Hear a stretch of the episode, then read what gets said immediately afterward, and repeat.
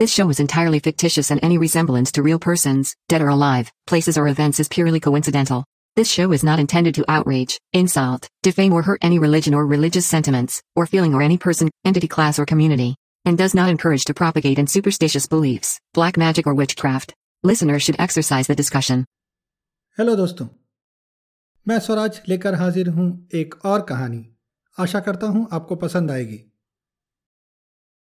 ये कहानी शुरू होती है एक ट्रेन के डिब्बे से, जिसमें 20 साल का योगेश सफ़र कर रहा था। वो शहर में इंजीनियरिंग की पढ़ाई पढ़ रहा था और छुट्टियों में अपने घर जा रहा था। मन में घर जाने की खुशी थी और पुराने दोस्तों से मिलने का उत्साह भी। शहर से उसके घर जाने में ट्रेन से दो दिन और एक रात का वक्त लगता था। अब रात के दस बज रहे थे और सभी लोग सोने की तैयारी कर रहे थे या फिर सो चुके थे। योगेश को लेकिन देर रात तक जागने की आदत थी। उसने आम दिनों की तरह लैपटॉप निकाला और अपनी ऊपर वाली सीट पर फ़िल्म देखने लग गया। देखते देखते करीब एक घंटा हो गया। योगेश ने देखा, ट्रेन के डब्बे में अंधेरा हो गया था। सभी लोग बत्ती बुझाकर सो गए थे। लेकिन अभी भी योगेश को नींद नहीं आ रही थी। और अब उसको प्यास भी लगने लगी थी। उसने ध्यान नहीं दिया और पानी की बोतल पूरी खाली कर दी थी। अब इतनी रात को पानी कहाँ से लाए? उसने अपने ऊपर वाली सीट से नीचे देखा। आसपास सभी लोग सो चुके थे। पूरी रात काटनी थी और प्यास थी कि बढ़ती जा रही थी। योगेश अपनी सीट से नीचे उतरा और ट्रेन के गेट के पास जाकर खड़ा हो गया। सोच रहा था, शायद कोई स्टेशन आ जाए और मैं पानी भर लूँ। वो गेट को पकड़कर जरा सा बाहर की ओर देख ही रहा था कि अचानक पीछे से किसी ने उसके कंधे पर हाथ रखा। योगेश चौंक गया। वो इसके लिए तैयार नहीं था। पीछे पलटा तो देखा एक पुलिस वाला खड़ा है। ये कब आया? अभी तो वो गेट के पास आया था। तब उसे कोई आता नहीं दिखा। अभी ये पुलिस वाला कहाँ से आ गया? वो सोच ही रहा था कि पुलिस वाले ने उसे अंदर की ओर बुलाया और बोला, क्या भाई क्या इरादा है? इतनी रात को अकेले गेट पर क्या कर रहे हो? कूदना है क्या? योगेश डर गया। आखिर पुलिस को देखकर कौन नहीं डरेगा? योगेश अंदर की तरफ़ आया और डरता हुआ बोला, मैं तो बस ऐसे ही पुलिस वाले ने टोका, जानते हो यह कितना खतरनाक है? तुम्हें अगर कुछ हो गया तो मुआवजा सरकार को देना पड़ेगा। तुम्हें जेल भी हो सकती है। अब तो योगेश और भी डर गया। पुलिस वाले के पाँव पकड़ लिए। बोला, सॉरी सर, अब गलती नहीं होगी। मैं चुपचाप जाके सो जाता हूँ।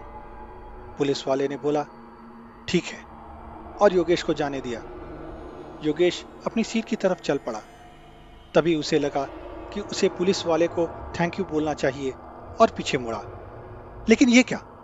पुलिस वाला कहीं नहीं था। अचानक गायब कहाँ हो गया? योगेश को लगा, हो सकता है उसे पीछे मुड़ने में देर हो गई। और अपनी सीट पर चला गया। थोड़ी देर बाद ट्रेन की रफ्तार धीमी होने लगी। रात के बारह बज गए होंगे। योगेश को लगा, कोई स्टेशन आने वाला है। उसकी प्यास के मारे जान जा रही थी।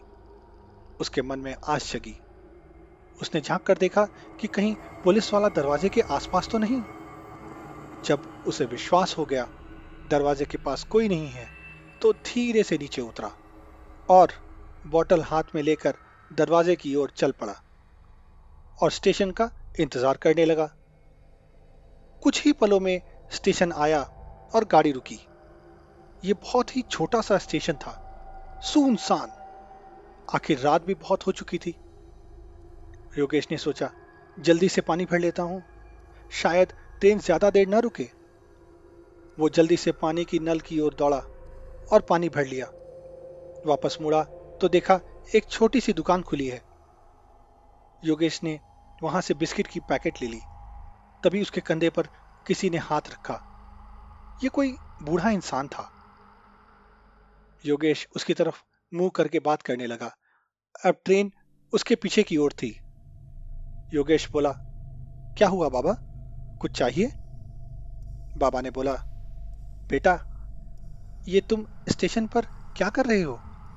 योगेश बोला, क्यों? क्या हुआ? और बाबा की बातों में मानो खो गया। बाबा फिर से बोले, आज से कुछ साल पहले एक ट्रेन पटरी से उतर गई थी और स्टेशन पर चढ़ गई थी। यहाँ पर सोने वाले कुली, दुकानदार, कोई नहीं बचा। उसके बाद यहाँ जो भी रात को उतरता, उसकी मौत हो जाती। तब से यह स्टेशन बंद हो गया। ट्रेन रात को अपने आप यहाँ पर रुकती है, लेकिन कोई उतरता नहीं। तुम्हें यहाँ नहीं उतरना चाहिए था। योगेश की हालत खराब हो गई, लेकिन कम से कम ट्रेन चलने की आवाज़ नहीं आई थी अब तक। इसलिए थोड़ी राहत में था। उसने पापा से पूछा, लेकिन पापा, अगर कोई गलती से उतर जाए तो उसका क्या होगा? बाबा कुछ नहीं बोले, बस मुस्कुरा दिए। अब योगेश जल्दी से पीछे मुड़ा। देखा, ट्रेन वहाँ नहीं है, जा चुकी है। अगले दिन, रेलवे ने जगह जगह एक पोस्टर लगा दिए, जिस पर योगेश की फ़ोटो लगी थी और ऊपर लिखा था, लापता। कुछ दिनों बाद, फिर से ऐसे ही एक लड़का, रॉनी, रात को उसी स्टेशन पर उतरा। उसी तरह पानी भरा और दुकान से बिस्किट खरीदा। उसके कंधे पर किसी ने हाथ रखा। रॉनी ने देखा तो एक जवान लड़का खड़ा था। उसने रॉनी से कहा, अरे भाई, तुम स्टेशन पर क्यों उतरे? रॉनी बोला, कौन हो तुम और ऐसा क्यों कह रहे हो? लड़के ने जवाब दिया, मेरा नाम योगेश है। तो दोस्तों, ये थी आज की कहानी। सुनने के लिए धन्यवाद। दोस्तों, आप मुझे फॉलो कर सकते हैं यूट्यूब पर। मेरा चैनल है Swaraj Sharma one four zero two और इंस्टाग्राम और फेसबुक पर मेरी आईडी है आर्टिस्ट डॉट स्वराज। तो जुड़िए मेरे साथ और दीजिए अपने वैल्यूएबल कमेंट्स